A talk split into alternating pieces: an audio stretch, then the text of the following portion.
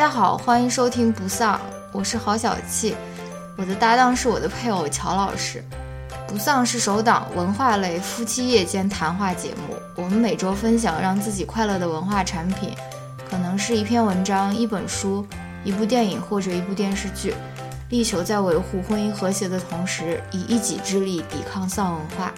与此同时，我们拒绝先行对自己输出的内容进行自我审查，因此我们推荐您使用泛用型播客客户端收听节目。关于泛用型播客客户端的介绍，请看每期播客的文字注释。欢迎您在通勤、做家务、洗澡、跑步或其他任何时间收听我们的节目。如果您对说话和反应均比较慢，有时甚至会让人感到时间停滞的男主播，和爱说脏话、开黄腔。且经常重音夹杂的女主播有意见，请千万不用受累告诉我们，直接关掉节目即可。Hello，大家好，欢迎来到最新一期的不丧啊！这一期我们先来宣布一件事情吧。啊，宣布一件事情，就是我们打算开设一一期回答大家问题的单元。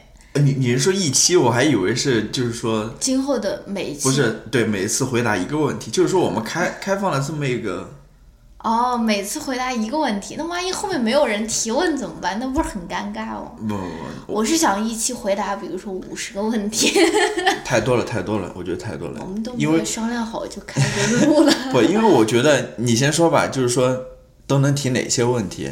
就是可以提任何问题，但是是我们不回答私人问题。对啊，所以我我这么想的嘛。如果说提一些比较大的问题，你一一次回答五十个，说实话，还准备起来还是有点困难的。好吧，那就开放这样一个单元好了，大家可以对像我们不好。现在现在还不好说，我觉得万一没人问怎么办呢？就是说不好说，太尴不好说，不好说。以后每期都会回答问题，嗯就是说现在大家可以提问，对吧？嗯，如果说一个人都没有来提问的话，嗯，我们就 我们就假装自己 假装一个热心观众，什么都没发生提问。好吧，你先先先大家提问吧，我们到时候看情况吧。那大家可以怎么提问呢？就是方式在那个 show notes 里面嘛，就各种方式嘛，嗯，啊，各可以给我留言，可以给我发私信，也可以给不丧的那个微博发私信。对啊，要么你如果加了读书群，你可以在群里面问；你如果不愿意在群里面问，你可以单独发给乔老师。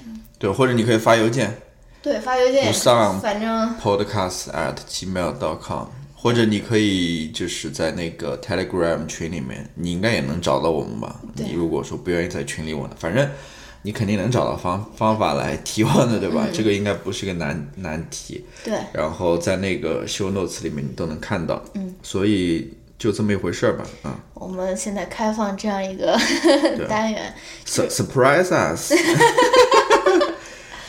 呃，所以对，就这么先说吧，对。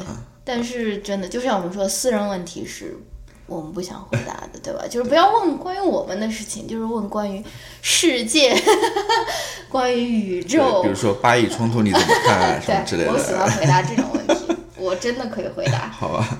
好吧？那好，这就是一个 announcement，然后我们本来是就把它放在前面嘛，万一大家就是听不到后面，对我们的这个不太有信心。好，那我们这一期来聊一聊什么呢？我们这一期来聊一聊，嗯，dating dating 这回这回事情，dating 这回事，就约会这回事情。因为最近我们看了一个 Netflix 的 show，，嗯，叫 Dating 就 Around，秀就秀，秀就秀，秀是什么东西？然后我们觉得挺有意思的。然后刚好国内也有类似的这种乱七八糟的，呃，恋爱类的什么谈婚论嫁类的嗯什么。这种节目。也挺多的，所以我们想来做一个呃对比吧，或者说我不知道能不能对比了，就大家聊着看一看吧，就看看这些秀有什么有意思的地方，嗯，可以大家一块聊一聊，嗯。嗯。那嘿嘿，开心。这样子吧，我们先介绍一下这个 Dating Around，嗯，就是这个 Netflix 的秀，嗯，然后呃，我们再来聊一聊各自的感受，好不好？你为什么会弄那种兰花指？这个秀其实很很简单啦，它就是呃，跟应该是那个怎么说呢，主角吧，每集有一个主人公，对，主角，主人公就是他可以约会五个对象，对，第一次第一次约会，他他是是他们的第一次约会，他们叫 blind date，就是之前也不知道彼此，也不认识彼此，也不是说是朋友介绍的或者什么，他们就完全是陌生人，然后他们就相当于是也不是相亲，对吧？就是相亲，嗯，就是约会嘛，约会约会，然后那个呃，然后他们就比如说先喝酒。先先喝喝点点点酒，然后再吃饭，然后吃完饭以后可能再到另外一个酒吧去喝酒或者是什么。就它这个形式是非常固定的。对，形式都是这样子。然后到我先讲，就是它第一季里面有六集嘛，也就是六个主人公。嗯。然后它的形式基本上都是这样子的。然后就是第一次约会的是有五个对象，然后有就是吃饭嘛，先喝酒吃饭，然后吃完饭再聊一聊。嗯。时间也比较短，一集只有二十几分钟。嗯。然后到快结束的时候，呃，这个主人公或者说这个主角他会做一个决定，跟五个里面的其中一个人，他会选择进行第二次的 date。对，然后就结束了。对，然后他会因为之前的喝酒、吃饭、聊天都是晚上嘛，然后他会紧接着就是转换一个场景到哪一天的白天，然后他的选最终选择那个第二个呃约会的对象。嗯。会最终显示出来，然后就结束了。对，啊，很简单的一个形式，而且非常固定的一个形式吧。嗯嗯嗯，反正看着感觉挺轻松的一个节目。嗯啊，而且也看得很快。对，这个节目让我其实想到以前我们聊过那个 Queer Queer Eyes 啊，你不觉得其实它在制作方面是挺类似的吗？哦，它也是有一个固定的流程的。嗯，先是去。拜访那个人家，然后去看一看，然后改造前、改造后，然后最后有一个 party 什么之类的，就它形式也是挺挺固定的这样一个，然后也是挺节奏也挺快的，嗯，然后时间也挺短的，然后你这你这段我觉得说了有二十多个然后，就是就也也挺好看的嘛，就是说怎么回事？嗯嗯，那接下来你想怎么个聊法呢？嗯，你怎么想的？是难道每一对都要聊吗？我觉得不一定说每一对都要聊吧，吧就是我先聊一聊我的感受吧。嗯啊，首先第一个还是关于形式方面的。嗯啊，就是它之所以让你感觉，呃，就挺轻挺轻松的一个节目，它有一点我觉得它做的非常好，就是说它剪辑是非常好的，利索。就是一个一方面是利索，另外一方面就是我不知道你注意到没有，嗯，就是他。因为他是第一次要约会五个对象嘛，对，所以有的时候问题是在这个对象这边提出来的，但是回答是由另外一个对象回答，对对，就这种剪辑，你觉得哇，还是挺新奇的，或者说挺挺独特的，就是挺嗯，怎么说呢，那种 concise，对，所以他那个节奏各方面把握的还是挺好的，对，然后你也不会觉得有很多累赘啊，或者说什么之类的，他们剪的那些东西也都是。你想要了解的，比如说关于这个主角，或者说他的那个约会对象的，嗯。就是说通过这些，呃，他们其实主要的是谈话了，嗯。嗯，主要是讲话了，对谈了，不会说有其他的方式，呃，他像这些人的个人经历也好，过往也好，他的感情历史也好，他的一些感情观也好，价值观也好，一些观点，都是在谈话的过程当中，对，显现出来的，嗯。这个也是他比较独特的一点，嗯。嗯，然后，呃，其实你也会觉得挺神奇的，就是说二十分钟、二十多分钟吧，然后里面有五个对象，其实大部分半个小时了，因为二十九二就是嗯，半个小时，就半个小时里面有五五个对象，也就五组对话，对，但是你听完这半个小时，也就是说每每一组对话可能也就六分钟，对吧？对，但你听完之后，你又会觉得，你一下对这五五六对人。其实还都挺了解的，呃，你就大概知道他一个过往的背景，然后他的观点，他的各方面性格什么之类的，甚至你到最后你都能猜测到说，最后这个主角会跟其中哪个人走？请问你猜测到了吗？我跟你说，我前面三个里面我猜对两个，我第一个和第三个都猜对了。嗯，第三个是谁啊？第三个是老头子，老头子嘛？哦，对啊，第一个是那个 Luke 嘛，是吧？嗯，啊，第二个是。那个跟谁都没走的那个印度裔的人嘛，那个的确没猜到了，嗯，但后面两个，说实话，我也差不多都是猜到了，我我都缩小，我都缩小到最后两个人了。奥斯卡奖前前前夕，我们到时候再看一看，曹？老师，呃，是吧？还是猜的，就是说，那我我知道了，你我觉得猜到两个人并不难，好吗？因为他有些人其实真的，你就是看到你就是觉得他就是没戏，或者说是人家都提前走了，你还把他猜到什么？这个没有什么值得骄傲的，姥姥。我觉得再再给大家补充一点那种背景信息吧。它虽然叫 dating around，然后就是那种讲的是纽约的那种约会文化，但它其实并不是都是说是那种年轻人，或者说是也有，比如说三十多的，对吧？那里面一共有六对嘛，其实有四对应该是异性恋吧。这这就是我想讲的一个多元化的一个话题，就是它里面的那个渲染，多元挺多元化的。你继续讲吧。哦，它有四对是异性恋，然后在四对异性恋中。有两期节目是女生是做主角，两期节目是男生做主角。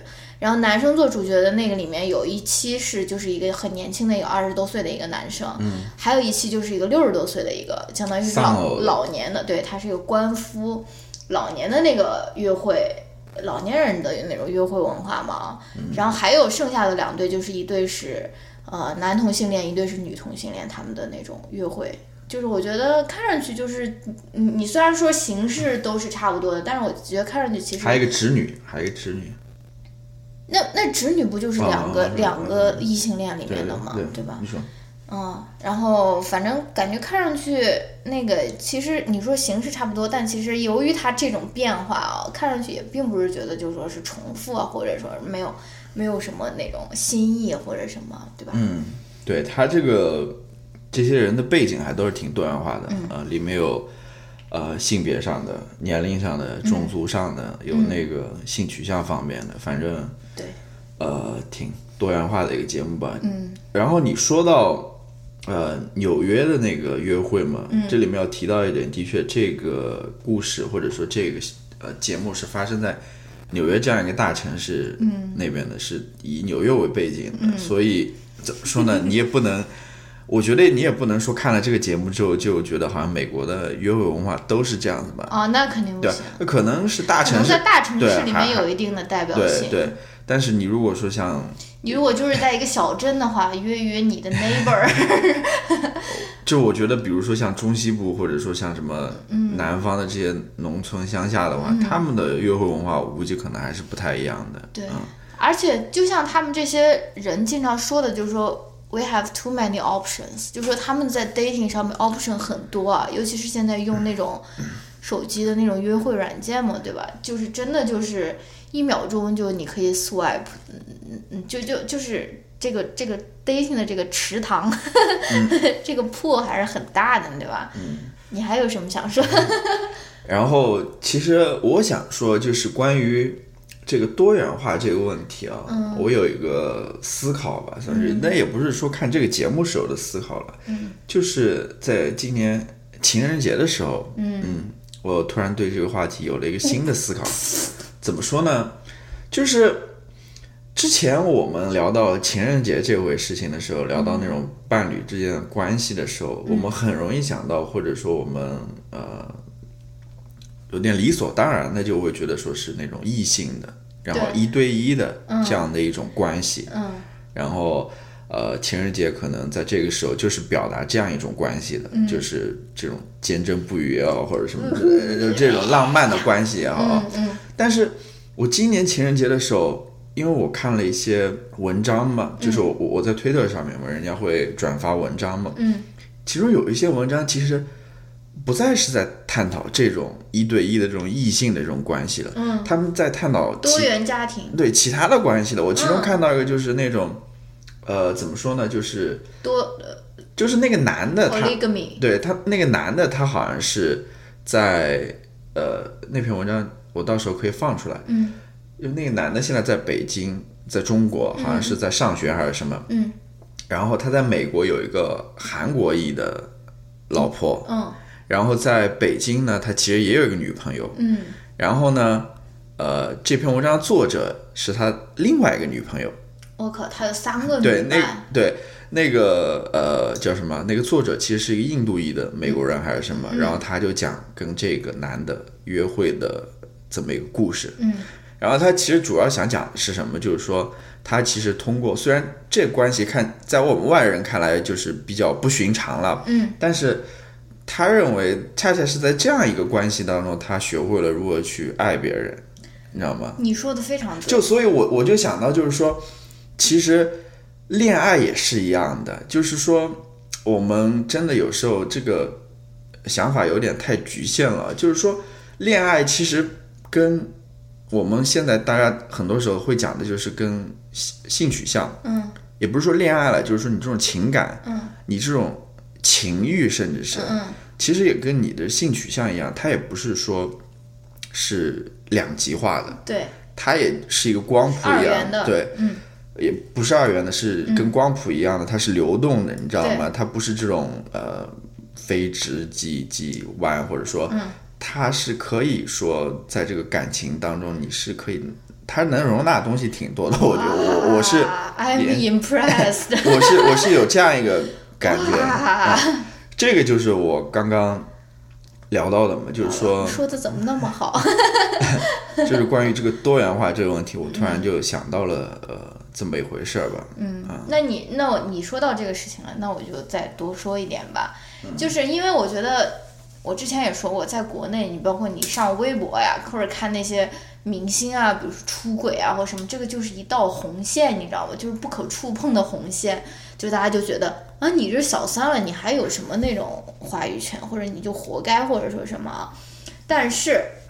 我之前也看过一个，就是在 Netflix 上面那个 Vox 的那个叫 Explained，、它里面有讲一对，呃，有讲一个话题，就是讲 polygamy，就是嗯多伴侣的，或者说什么，嗯就是一个人有多个伴侣，然后他就会觉得，就是说很多就是坚持一夫一妻制，或者说觉得一夫一妻制就是神圣不可侵犯的一种。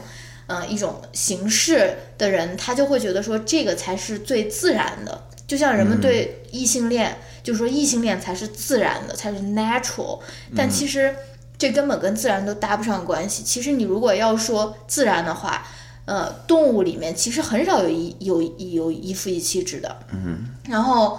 呃，那个，而且就是说，从远古时期到现在，其实很长一段时间，人们都是有这种同性之间的性行为，但是我们没有一个标签给他。嗯，就是当这个 homosexual 发被这个词被发明出来的时候，其实是很近代的一件事情，对吧？嗯，就是其实你认为的自然，其实并不是自然的，对吧？反而可能是反自然的，对吧？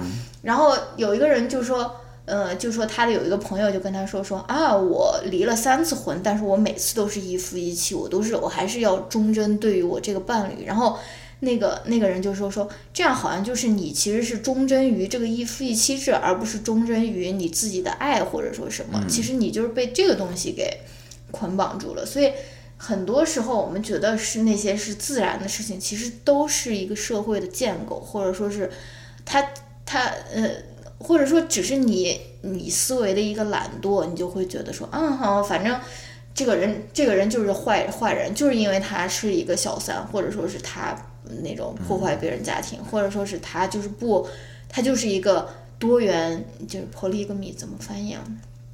多伴侣的，有很多伴侣的一个人啊，就是我到时候可以把那那个让乔老师那期节目让乔老师放在 show notes 里面，或者大家看看 B 站有没有有没有那种翻译过来的那种啊。但是，但是我并不是说大家都赶快出去寻找那种多个伴侣啊或者什么，只是我我我觉我觉得大家要明白说这个都是一种个人的选择，而不是说是哪一个就是更加自然或者是更加不自然的啊。对，嗯，Love is love，对吧？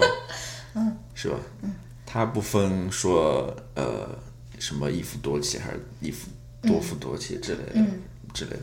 但是我我我，就是你说的，你说我不是说让大家都去尝试这种东西了，嗯但是呃，的确就是这，就是说有些观点就是可能听起来是挺好的，但是我不知道是什么原因了，可能是由于旧规则它的那种呃惯性实在是太强了，你如果去尝试的话，说实话，呃，它是有一定的呃。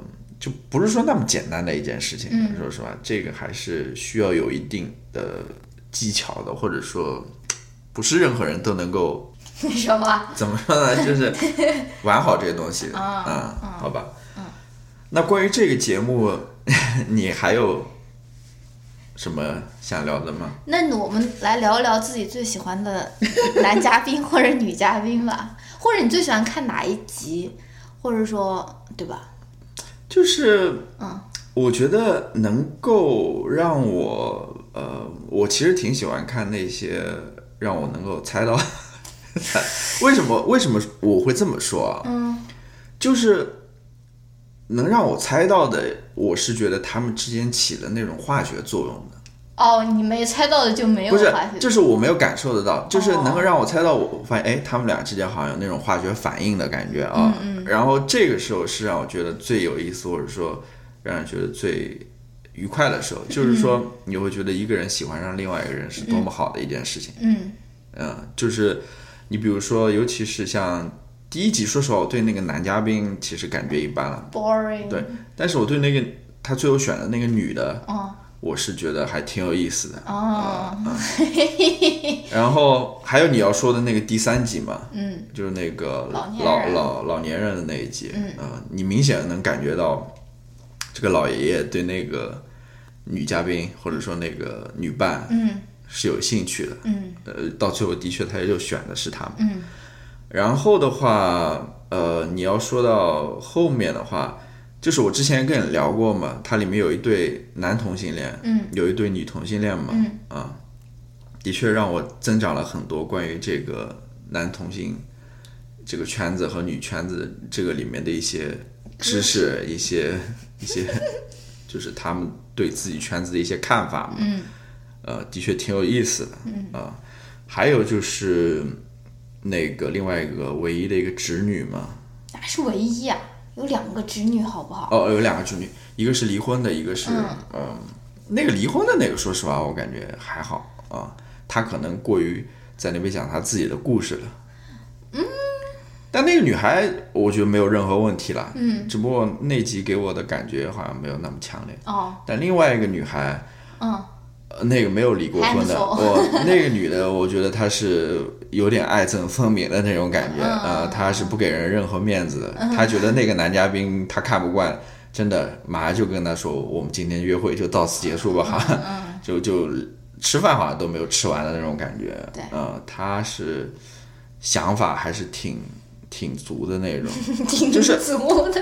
就是这个也是我想要聊的一个话题，就是说你会发现他们这种交谈当中有一点那种，就是他们交谈是很很小心的，嗯。就是的确是他们对于东西一些东西都是很敏感的，嗯。我觉得他们不是那种很钝的人，很愚钝的人，嗯。就是说你在聊天过程当中，你说什么话，好像可能你话中有话，或者怎么样，你你也我也不会感受到，或者什么。他们是非常你说非常聪明也好，或者说非常，就是他感觉到有一点你这话好像有冒犯到，或者说怎么样。一一个是他们自己会认识到，另外一个对方也能很快认识到。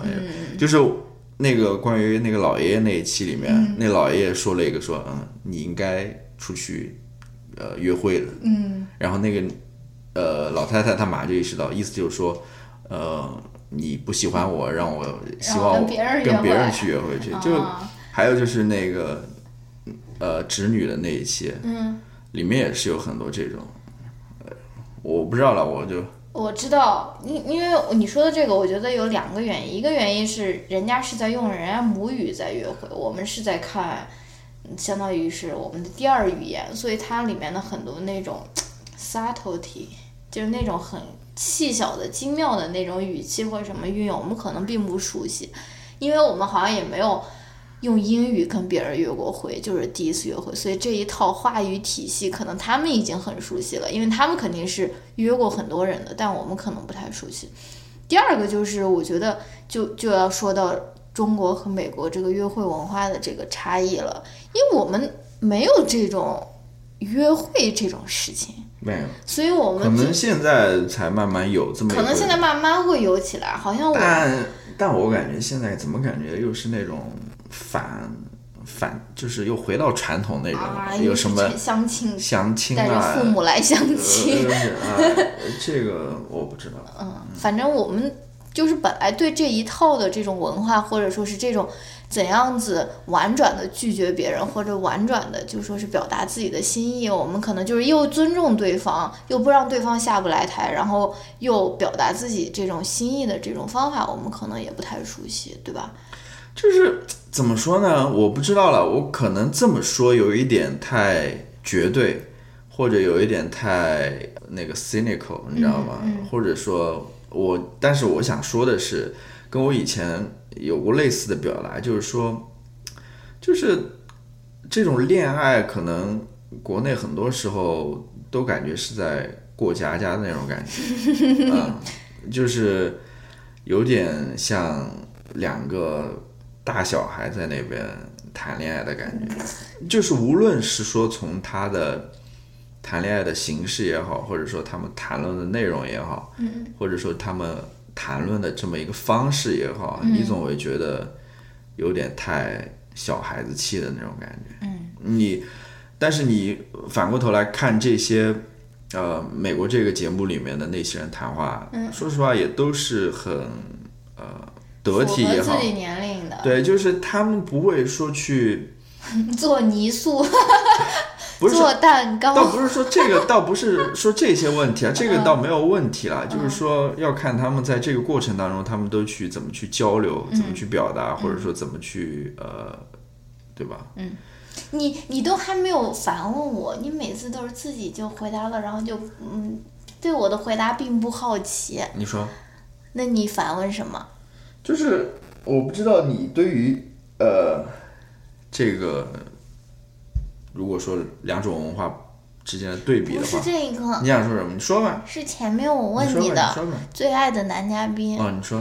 我忘了，我忘了，我忘了，我忘了。你看这个忘了就是。我知道这个这个男嘉宾对你很重要，好吧？是的。你赶快跟大家说一下吧，你最喜欢的男嘉宾是谁？我最喜欢的就是老年组的那个男嘉宾。好吧。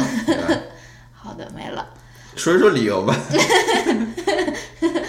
那那个那个老头挺酷的，我觉得他挺酷的。是的呀。就是我是从他的他对自己就是过往经历的介绍，我觉得他挺酷。对，他是一个什么绿色和平组织，就那种公益律师。对他是一个公益律师，首先是一个，然后他是那个绿色和平组织的类似于董事会的成员之类的。嗯。反正你听从这两个介绍来看，这个呃。他应该是个犹太人吧？这个犹太老爷爷，而且他还是一个无神论者。对他的应该还是很有故事的一个人吧？对，是。我觉得我为什么会喜欢他呢？就是因为我感觉我的那种对象就是一个那种六十 六七十岁的那种，就就是那种我感觉我们并不是那种。虽然有年轻的肉体，但是我们的那种恋爱或者是那种亲密的关系，其实是很老年的那种。就是你觉不觉得？就是他们谈的那些话题，我都觉得很熟悉，就是很那种想要跟彼此来谈论，而不是那种年轻人谈论。我就是那种姨妈笑，或者是那种老母亲的微笑。在脸上就是嗯，看着你们在那边就没有代入感，但是看到那个爷爷和他们 谈论的那些问题，我就觉得，嗯，这个确实是我比较我也会跟我的那种另一半会谈论的，或者是什么那种话题啊。这个我不知道对于姥姥来说是一个表扬还是一个批评，但是虽然这个是我最喜欢男嘉宾啊，但是我觉得我最喜欢看的一集是最后一集。嗯，就是那个 lesbian，就是女同性恋，他们之间约会，因为首先，首先，嗯，就是我觉得他们两个人两个人之间就很有意思。你看他那个女同性恋那个黑人女孩，她约的那五个人里面有有些你一看就是那种很男性化的，呃，就是非常那种 man 或者什么，一看就是那种。就是他铁 T，对，就是他们在一上来就会先问到，虽然他们都是女同性恋了，其实女同性恋里面就是在角色方面或者在那个身份方面还是有不同的区分的。对，他们会问说你上来就会问的，他是他是会问的说不是说你是铁 T 还是你是什么，他是会问说你怎样。你在这个光谱上，你觉得是你自己是哪一个？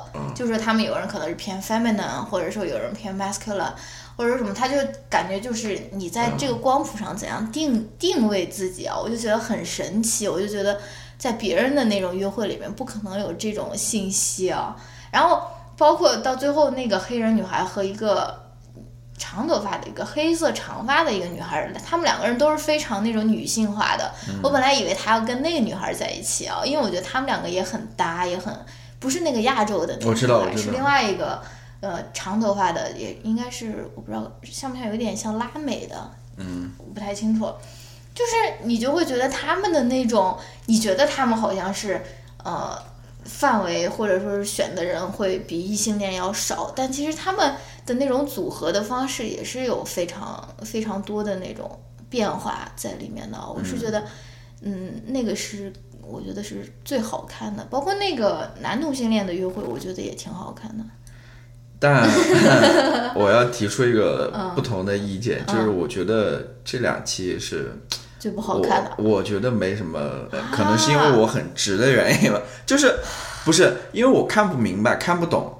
一就是我也是我猜错的这两个，嗯，就是我有点看不清楚的那种感觉，尤其是最后那个女同性恋那个，嗯，我就觉得可能也跟那个女生的性格有关，就那女生性格就特别好的，她好像跟跟跟跟所有的对象他都是非常好的，非常友好的，然后也不会表现出厌恶啊或者什么，所以就但是你在观众我看来就有点看的挺迷糊的那个，其实还是有迹可循。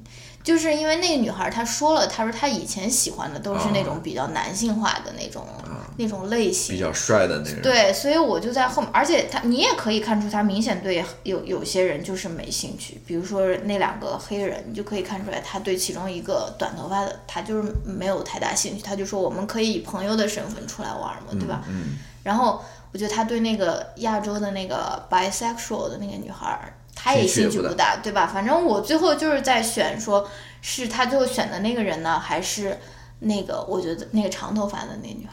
嗯。而且你你如果是说那个 gay 的那一集的话，也其实也能够，就说没有那么明显吧。首先那个小胡子的肯定也是 pass 了，对吧？嗯。写那种歌词的，然后我最后就是在，而他对那个亚洲人，我觉得印那种那种。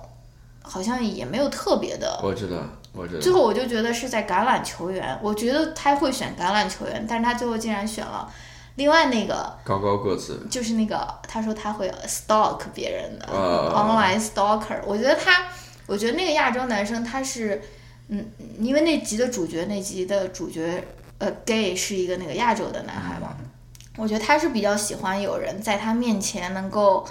暴露一些自己的那种软弱，或者自己的一些那种错误，我不是不是说错误，就是不完美的地方的，你知道吗？我觉得他是一个很有想法的人，嗯，就是嗯，我不记得，反正他就是那个男主角，他跟那个呃亚裔的嗯。gay 就是男同性恋，嗯，他们之间好像有一些观念上还是有差异的，哦，有一些不不不一致的地方，可能。在那节目里也显现出来了吧，嗯，然后你说到那个女同性恋那一期节目，让我印象非常深刻的一点是什么？就是，呃，可能是我不知道啊，我我总觉得像男同也好或者女同也好，嗯，他们对于身份，嗯，对于比如说情感，对于甚至对于这个肉体，嗯，和等等这方面啊。我觉得他们的理解要比一般的那种直男直女们要深刻的多。唉，就是是的呀。我我我为什么会这么讲啊？因为我我让我印象最深刻的就是那个，应该是是那个，就是我猜他会跟他走的，就是也是一个黑人，但是头头发是扎辫子的，然后也是酷酷的那种那个黑人女孩。嗯，他意思就是说，好像是说呃说。我这个肉体其实，我这个人，嗯，这外面其实肉体而已，就是它是，只是包裹我这个，嗯，你知道吗？嗯，包裹我这个灵魂的这么一个外在的肉体而已。其实，呃，最重要的还是你内在的那颗灵魂，其实跟你是男是女或者说是什么，其实没有关系。嗯，这个我当时，我我听我这种 理解还是挺有点深刻的啊，一般人不会说能够。反正让我印象还是还还有就是那个呃那个亚洲的女的，她应该是一个双双性恋了。嗯她关于那个性的，关于呃认识，反正也是挺让人呃让我感到眼前一亮的那种感觉，所以我就觉得这些同性恋男孩女孩们，他们对于这个呃身身体或者身份这些政治，跟我们 比的话，因为我们在日常生活中可能不需要去处理这些问题。对啊，我们就是 default 设置嘛，默认设置嘛。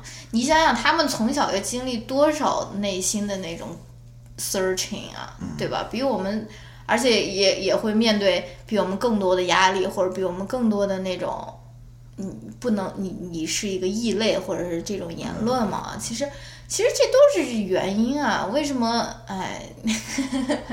包括女性和男性也是一样的，男性可能很多就是那样子，快快乐乐，就是傻傻呵呵的就长大了。但是女性就是要，嗯，怎么着？对，的确就是你说的，可能你在你生生长过程当中，你没有遇到这些阻碍或者障碍的话，你不会去思考一些问题的，这是非常简单的。对啊，你就是就是嗯就跟我接下来在推荐环节要谈论的一个问题一样，它里面就讲到呃工作的问题嘛，就是关于工作的意义的问题嘛。就对于一些呃人生这样顺风顺水上来的，然后一路都是很好的，最后甚至能找到很好的那种高高管工作那些人。反而到最后，他会觉得，哎，我这个工作怎么这么没有意义？嗯，他就这样一一路顺风顺水上来，他他不会从来不会对这个工作这个问题，他会进行一个反思或者思考，觉得说我为什么要工作？嗯我工作到底是为了什么？他不会了，嗯，他很顺嘛，所以这这这都是一样的，我是觉得对，的确是这样子的。嗯，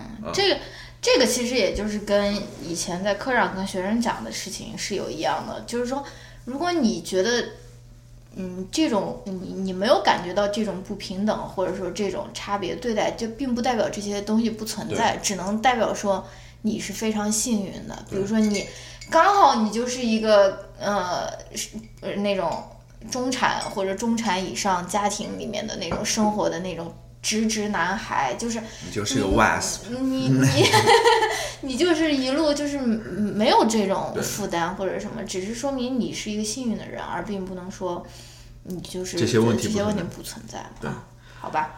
然后那咱们再聊一聊国内这些吧。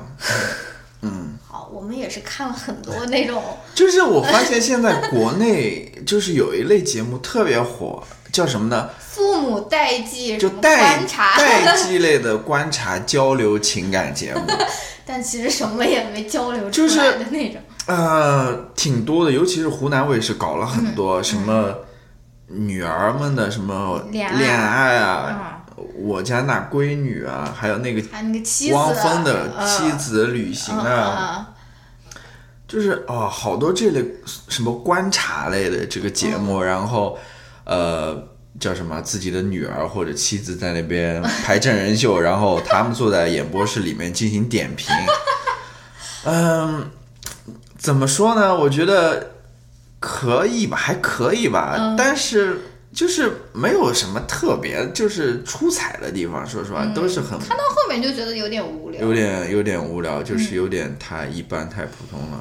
嗯，对，而且尤其是看到那些家长都是一个比一个那种固执，就是就是我就是我我觉得这个代际交流并没交流的起来，就是就是还是大家都是各执一词，对吧？哦不，那个谁是变化很快的那个人，焦俊艳他爸是吧？我就是瞬大彻大悟就在 就在一瞬间。怎么说呢？呃，这些节目，嗯，呃我想说什么来着？好，那我先说吧。你说吧。这些节目基本上都是，你想想，他一次节目要放多长时间？一个半小时吧。嗯然后大概一次约会能放个两三期，对吧？你想想，那个那个 dating around，他五次约会放半个小时，对吧？我们这个一次约会就放两三期，就是就感觉很拖沓。首先看上去就觉得很拖沓，而且呢，就那种单身的女孩儿，你给她安排约会，就是找一个男的，然后带他去先吃饭，然后后面又不知道是去那边做手工、做蛋糕、做泥塑，或者就或者做那种工手工艺品。我我觉得做这些都没有问题了，你约会可以这样子，但是就看他们之间聊什么了。这我觉得很重要，但是他们聊的，说实话都有点无聊，就是没有聊到什么很关键的点上面，好像我看他们。约会几次之后，也对这两个人的性格各方面历史也不了解，嗯，呃，就是好像没有聊出什么东西来，我不知道他们都在干嘛。对，我觉得他们嗯聊的话题都比较低幼的那种，而且而且我觉得约会就是要谈彼此的感情史，对吧？彼此的感情观的。对啊。但是每次比如说一问到前男友或者前女友，大家就都 怎么能问这个，对吧？怎么这个问题就是什么送命题啊，还是什么？但是我觉得就是。就是要聊，对吧？你们为什么分手？你们在一起多长时间？你各方面是喜欢怎样？为什么会喜欢上他？为什么会最后跟他分手嘛？对吧？这个都是我觉得都是需要需要去聊的东西。但是，呃，很少能够见到他们在里面可以两个人那种非常自然的交流这方面的问题，反而是大家觉得说啊，这就是一个禁忌，不能问啊，或者什么的，是不是？对，还有就是，呃。他们不知道了，我我反正觉得，怎么说呢？我首先觉得这个节目的形式就有点奇怪了，呃，就是为什么我在那边干什么事情，要你们这些人，尤其是我爸、我妈，还有我老公在那边谈论，这算什么意思呢？就是什么意思呢？就是还有一个就是说。为什么一定要请这些明星过来？我以前也问过这个问题的，就是真人秀为什么要请明星？明星有那么有意思吗？这些明星在我看来都是，他们也许拍戏拍的很好，他们自己也意识到，就是说好像除了拍戏之后，自己生活好像是没有什么生活的。那请这些没有什么生活的人来拍这些生活真人秀。看什么的？有什么意思？没有什么意思。对，其实你通过 Netflix 这个例子，你也会觉得说，你如果拍的好，你的制作也好，其实不一定要有明星。他这个他这个秀就是请的素人，对对吧？也是也是起到了很很好的那种收视的那种。对，我想到类似的一个秀，你看的，但我没看的，就是那个什么心动的信号，是吧？超越妹妹的。呃，对他那个是完全是素人，然后放在一块儿。然后进行那种恋爱选择，然后外面有人在评论什么之类的，我我没看多少了，但是，呃，我不知道你的感觉怎么样。我是主要是去看妹妹的，也还可以了，我觉得那不难看，也也还挺好看。我我跟你说，我要深刻一下了，我要研究一下这个为什么不好看，它的问题到底在哪？为什么？就是觉得会有问题，一方面可能它的制作有问题了，比如说节目做的很拖沓，剪辑各方面的也是拖泥带水。然后我最讨厌的就是说，那个剪辑师在那边配文字是吧？就是把自己的想法 强行的呃放在上面，就是啊这边好像我们看不懂似的，然后要需要你来给我们解释那种感觉，我就觉得很没必要啊，这个是。但是我又想，如果你把这些所有的这些所谓的特效全部去掉的话，就光放这些的话，嗯，你会觉得很无聊的，肯定。不，那你就是要剪的快了。对啊，那就要剪对，就就要剪的短，剪的快。剪的好了。那他肯定就是为了这个节目的时长或者什么之类的，他就故意把这些不重要的一些情节全部放进来，然后又为了让你觉得有趣，然后加上一点文字啊、音效啊什么之类的。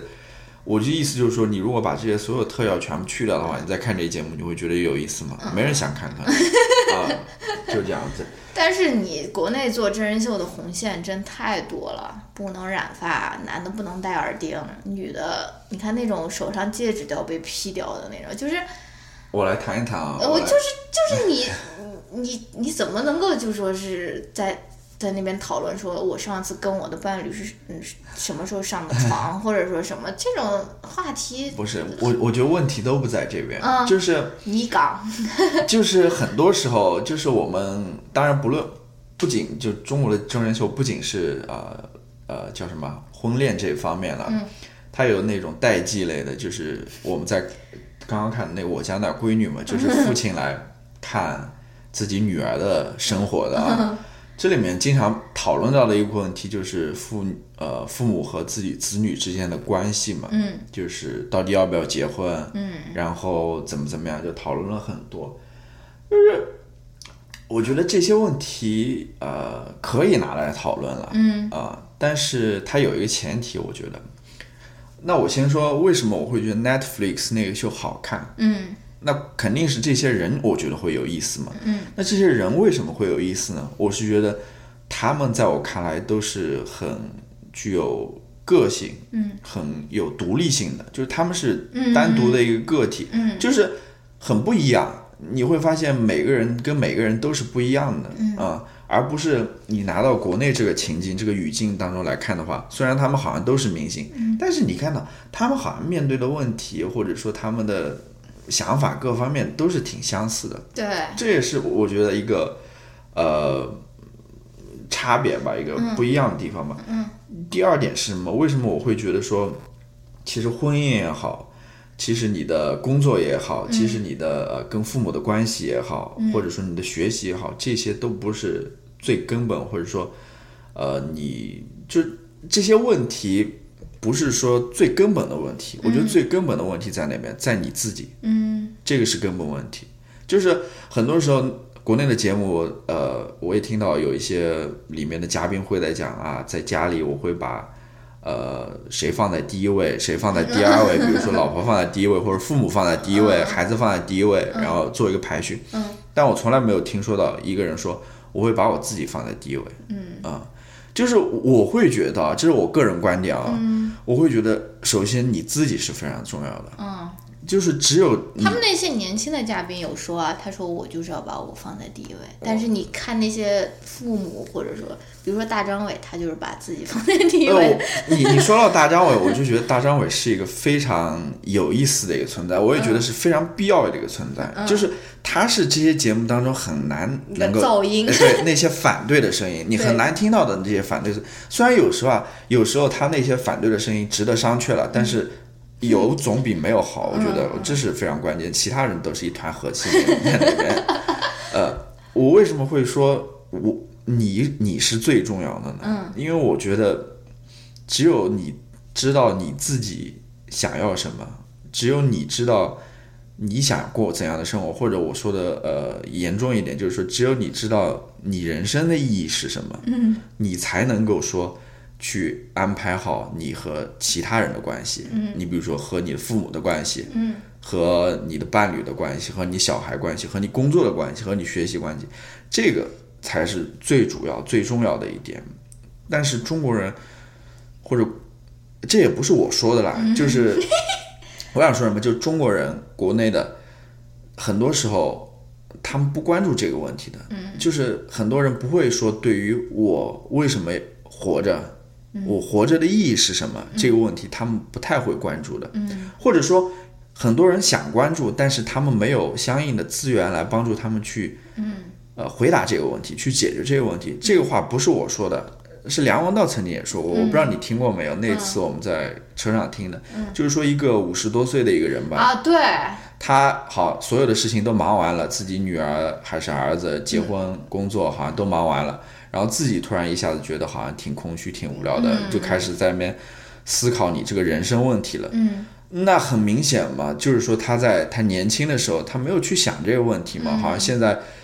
呃，后面的生活好像也挺充实、挺挺忙碌的啊，因为有那那么多人需要去照顾，然后好一下子不需要照顾了，你这个呃人生就变得空虚起来。嗯，那有一些中年人，他们可能会去继续去关注他们自己小孩，对吧？对，去关注他们孙子那一辈，对吧？这是他们继续去填充他们这个空虚生活的一个办法。嗯，那么那个人，我觉得还可以了，他们他至少自己会意识到这个对问去。提这个问题。嗯，所以这个是我觉得根本的问题，而不是说那些非常表面的那些父母或者说呃恋爱关系啊什么这。我觉得首先你必须要把自己这一关要过掉，就是当然说的那么好？，对，但是我怎么那么优秀？对，但是我我怎么说呢？就是说，这个也不是说像一关这样，你你过了就过了，不是的。这个问题可能你会从你生下来到你死，你一直在这边试图去回答这个问题，都不一定能说找到一个完整的一个绝对的一个答案。嗯嗯，就是这个问题，不是说过这个关吧，就是说你这个问题你必须要自己去思考的。嗯啊，这个说实话，没有人能帮助你。嗯，只只能给你说提供一些别的看法或者什么之类的。我是觉得这个这个是非常重要的。对我再来说一个吧，就是看 Netflix 这个秀和看国内的那些恋爱或者代际观察什么恋爱真人秀给我的，嗯，另外一个截然不同的感受就是看国内的秀特别容易焦虑。嗯，我觉得你如果你你你如果是一个单身大龄的一个，尤其是一个女孩子，你看完那个秀，你会觉得自己真的太着急了，我真的赶快要嫁人，或者说。我赶快要那种寻找，要不然就完了，我这人生就毁了，对吧？而且，你看他们那些明星也都是事业有成啊，肯定也是不用操心金钱方面，他他们已经比很多的普通人要好很多了。但他们也会遇到那样子的那种，嗯，逼婚啊，或者说什么，就是我就看完那些，我就真的就是觉得非常会会非常引起人的焦虑，就是说，就是。你知道我的意思吗？我知道。而相反，看完 Netflix 的秀，就是给人一种非常轻松的一种方法，因为他那些人有些二十多，包括第二个那个女孩是三十六嘛，而且还离婚了，然后后面还有老年人的恋爱，然后就让你感觉说。你的人生是敞开来的，就是说，就是说，你三十多岁了，我也可以照样去外面恋爱，对吧？我也可以去 dating，我也可以享受这个过程，而不是说我马上赶快我要把我这个赶快嫁出去了。这个就是给我的两种完全不同的感受。不管你的看 Netflix 那个，就是感觉不管你年龄多大，你都有这个享受爱或者是找找到爱的这个权利啊，而不是说，你知道，而而且那个老头子。我最喜爱的男嘉宾，他也没小孩，嗯，他自己也说 none，I have none，对吧？就是他也没有小孩，然后，嗯，就是大家不会觉得说你是一个，嗯，有人生的哪哪哪哪一件事情是必须要去做的。我觉得我很讨厌的一件事一一句话就是，也经常在那些父母口中说出来，就说什么年龄做什么什么年龄的事儿。这什么意思？就像我说那个不好听一点的，是不是你到了死的年龄，你就赶快去死呢？就是还要跟大家比一下，我死的比较，嗯，就是你就是你这个就很奇怪，你知道吗？你就把自己的人生压到很窄很窄的一个可能性里面，对吧？然后我现在该做这个事了，不管我有没有准备好，不管我有没有遇到合适的人，我就是要该结婚了，我就要结婚，就是很非常奇怪的一种观点，对吧？对，就是。看外面的这个秀，看 Netflix 就感觉是一个眼光不断敞开的这么一个过程。嗯，但是你回到国内的话，我我我首先要认可一点呢，我觉得这些秀他们也是就国内的这些节目，嗯，他们也是在真的是很不容易的。我觉得 就是面对那么国内那么顽固的那么。强大的那种传统思想啊，他们其实也是在试图在做一些改变的，在想法上面。嗯嗯，有些节目里面也提出了，比如说呃，只要呃结不结婚不重要，只要自己子女能够幸福快乐什么。然后袁姗姗她爸就说：“但是我死的时候我会很遗憾。”Oh my god！这前面等于白说了，就是。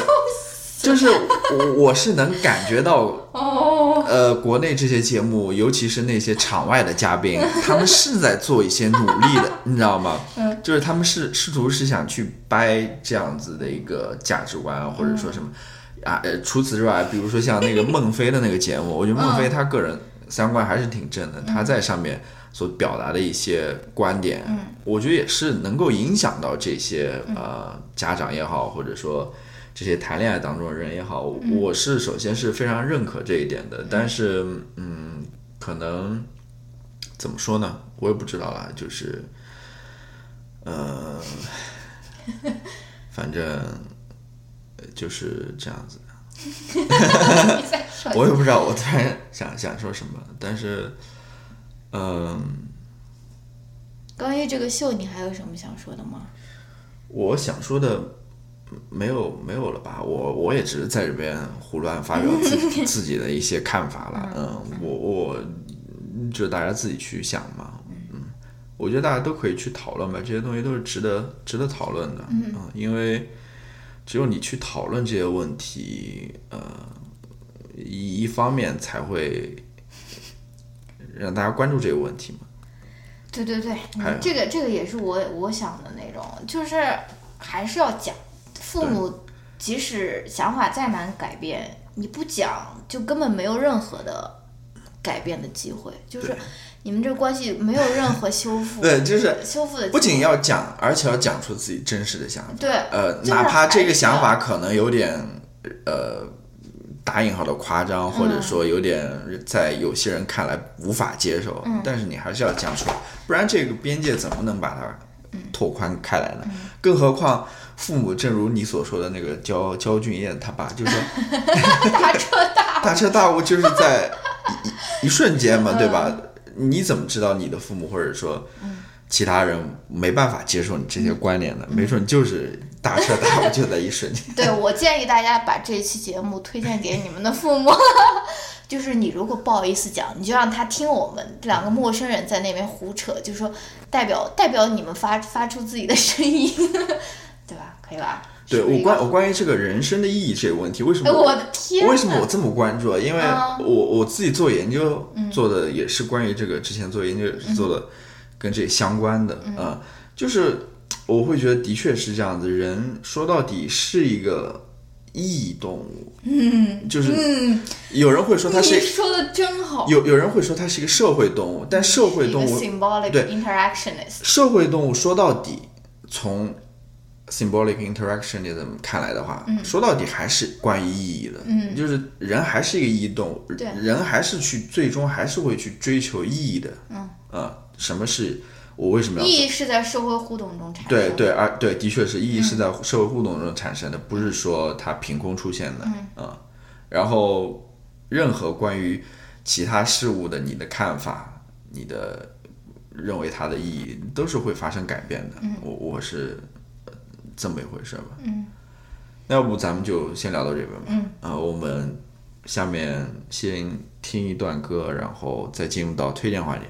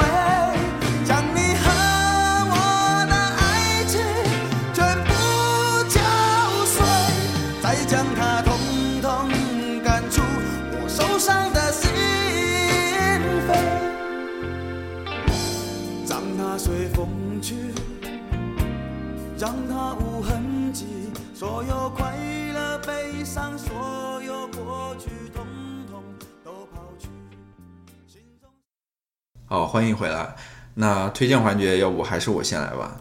因为我这个可能跟上面的还是有一定关系的。因为我之前上面我也讲到了，就是呃，我推荐的这篇应该是一个文章，嗯，叫《Americans Prof》，是发在《纽约时报》杂志上的一篇文章。我在我们的那个 Telegram 群里面我也发过，嗯。它的名字叫 Americans Professional Elite Wealthy 呃 Successful and Miserable，讲的是什么呢？这个作者应该是呃写过这本书，他作者名字叫查尔斯·杜西格。嗯，他应该写过一本叫《习惯的力量》这本书，这本书好像也翻译成了中文。嗯，呃，他应该是一个商业记者那种感觉吧。嗯，然后他应该写的也是自己的一个经历。嗯，他 MBA 好像是毕业于呃哈佛大学商业学院的那种。Oh my god！所以你也想到他那些同学都是怎样子的人啊？然后他们在一次呃 reunion，就是那种重聚同学会的那个过程当中，他就发现了一个问题，就是他那些应该说身居高职的那些同学们，其实好多人都过得不怎么快乐。就很 miserable 那种，他其中举了一个例子，就是说一个年薪一百二十万的，这么一个，呃，应该是呃美金的这么一个呃风险投资基金的吧，那种反正做啊 financial 的那种人，他就觉得自己的工作好像是很没有意义的那种感觉，因为他觉得每天都盯着的是那种数字啊或者什么，就觉得虽然他这个工作的报酬很好，嗯，但是他就好像也不快乐或者什么之类的，嗯。然后他另外又举到一个另外的研究，就是说一些做清洁工作的人，在医院里做清洁工作的人，他会反而会觉得说，哎，虽然这个工作可能也挺辛苦的，然后收入也没有那么好，嗯，但是那些人反而觉得很有意义、很开心、很快乐，因为，呃，这些清洁工们就觉得，呃，能把这个医院里面打扫干净，等于说也是给这些病人提供了这些良好的。你知道吗？环境嘛，就是有利于他们的恢复或者什么之类的。嗯，我在这边插一句啊，就是我以前看过一本书，我我没看过那本书，但是那个那个作者来我们学校做过报告，然后他名字叫 David Grayson，我不知道你知不知道他。他之前是研究那种酒吧的，他是一个 ethnographer，他是一个民族志学家，他是研究那种夜生活的。他最新的一本书就是研究 zookeeper。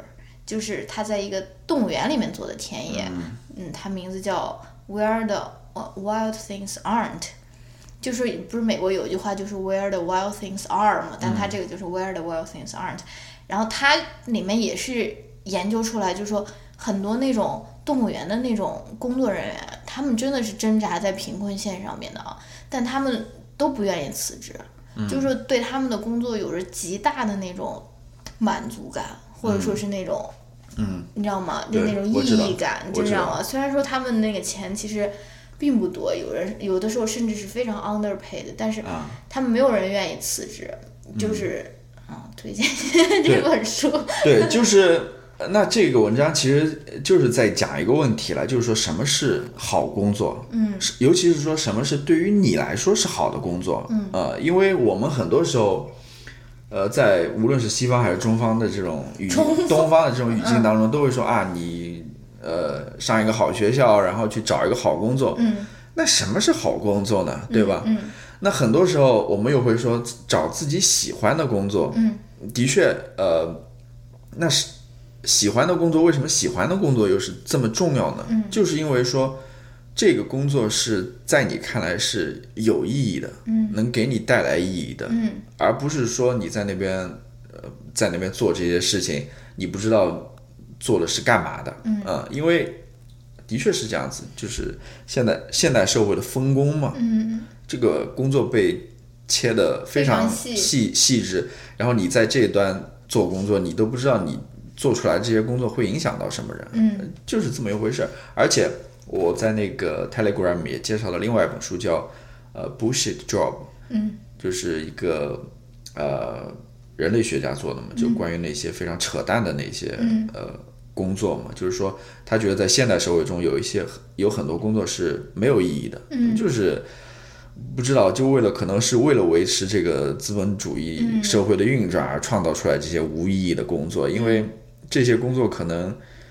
他们做的人也不知道会产生什么样的影响，嗯，就是反反正，我觉得这篇文章挺有意思吧，大家都可以去看一看。那我向你提出一个犀利的问题，就很多人就说说工作不一定是要做我喜欢或者有意义的，他只要赚钱就可以了。我可以在空余的生活中来发展我的爱好，我知道发展我的兴趣。我知道，嗯，你可能做一年可以，做两年可以，你做十年、做二十年，你再来说，你还你还会同意这样的观念吗？你还会这样去问这个问题吗？嗯，又或者说，你真的呃每天工作十小时，你还有时间，或者说你还有精力去做你喜欢做的事情吗？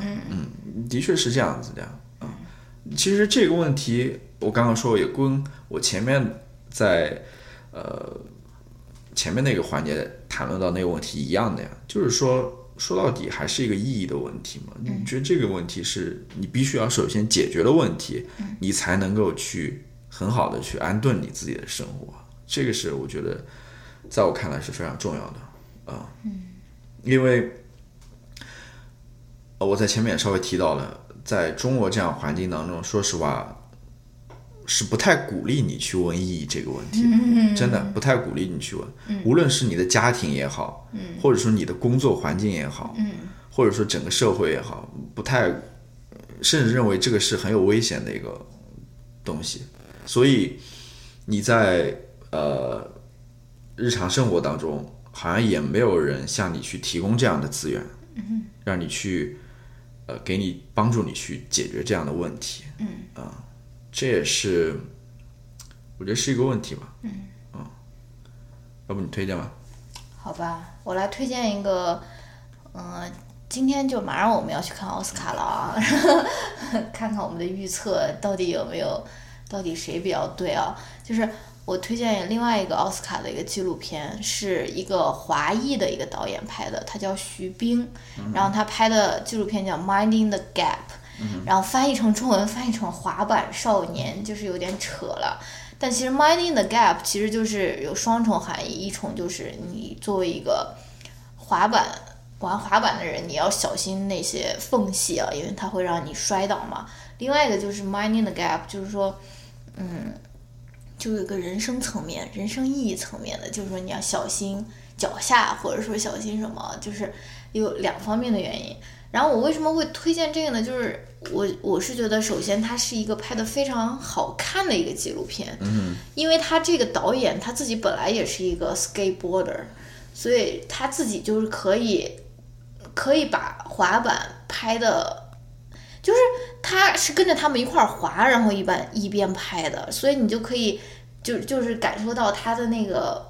就是他拍滑板跟你定在一个地方拍他们在那边那边滑是完全不一样的，因为他就跟着他们在那个城市里面在那边滑嘛，所以他这个滑板的这个镜头这运镜啊什么的，我觉得是非常不同、非常好看的，而且他也能够把这项运动带来的那种速度感啊，或者说是那种都非常能够表现出来。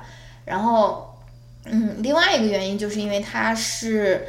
他探讨的这个主题虽然是以滑板做眼，他其实我觉得是一个自我疗伤的一个过程。嗯，这小孩他是一个亚洲人，本来说亚洲人，呃，就是玩滑板的人应该就是比白人或者比那种黑人小孩要少了。啊，但他为什么能够想想要玩滑板呢？就是当时滑板对他来说其实也是一个那种逃跑的那种，就是一个。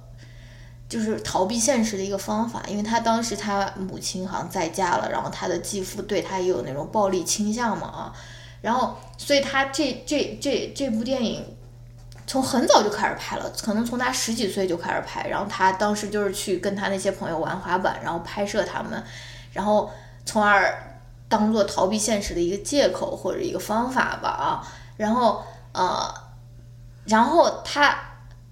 就是把这部片子的主题从滑板又引申到了暴力或者是家庭暴力，就是他自己通过拍摄家庭暴力来弥补或者是来为自己疗伤，因为他继父也是对他有那种暴力性的行为，然后同同时他发现他的跟他一块滑滑板的那些朋友们里面有人也在遭受家庭的暴力，然后有人可能是家庭暴力中的施暴者，你知道吗？所以他就虽然在拍他们那些。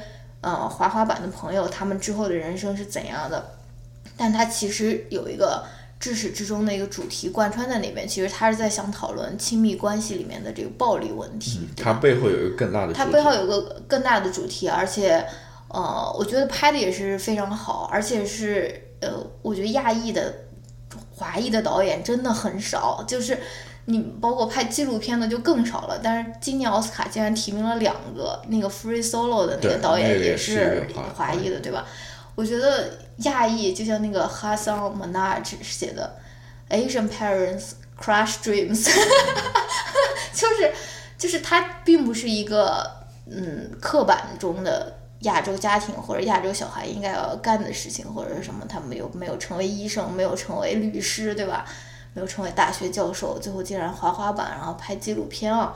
但是我就觉得非常难得吧，就是给大家推荐一下这部纪录片。如果你对不一定是要对滑板感兴趣，因为我也对滑板没有什么兴趣。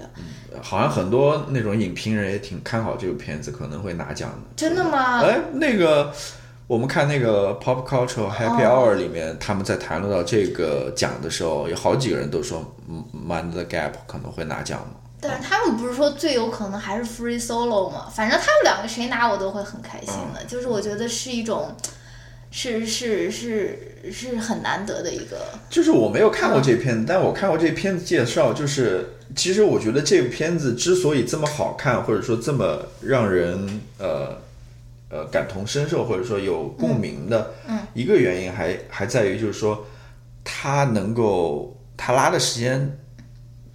对，限度就是很长，从十几岁拍到，可能有个十五年。就是他对于这个问题可能有一个持续的关注，所以说你会觉得可能跟一般的纪录片，说实话，嗯，可能一般纪录片没法做到这一点的。对，他其实很多问题，你如果把这个时间长度拉拉长了的话，你能够有更好的这样一个体会吧，嗯，或者说，嗯，对。而且你如果看那个导演的访谈，你会觉得那导演就是那个徐冰，他真的是一个很非常非常有想法的一个人。对，我觉得他，而且他的各种用词，虽然英文是他第一语言了，然但是就是他那种对用词的那种，就是丰富度或者那种准确度，我觉得真的是非常非常的非常非常的好。就是他形容一件事情，或者说他又不会像是。呃，那种特别的抓马，或者说用那种特别夸张的那种词，但是他又能够非常平静又非常谦逊的那种那种方式来表达他的这个观点啊，或者什么。你如果看他推特的话，他经常跟那些对这个电影有跟他原本想法完全不一样的那种人，可能让我们现在看来就是那种有点杠的那种人，他也可以跟他在那边对话，跟他交流。我就觉得。这个导演也是一个非常好的一个导演，而且因为他是做摄像出身，嗯，所以我觉得做摄像出身的人如果转行做导演的话是很有优势的。我不想说张艺谋啊，就是就是你对这个整个的这种调度或者画面的这种安排是会有一个不同的一个理解，所以嗯，希望大家可以看一看这部片子《滑板少年》。好吧，这个翻译也太扯了。好吧，嗯，不知道，可能好吧。那翻译成小心脚下不好吗？那有点怪嘛，那就是翻了一个比较通俗一点的名字嘛。但是可能哎，怎么说呢？太通俗的话，你又觉得就是说，是不是是一个关于滑板的一个？很多人可能就不感兴趣了，这也是一个问题。但，怎么说呢？那要不这一期我们就聊到这边吧。然后，如果大家感兴趣的话，可以给我们。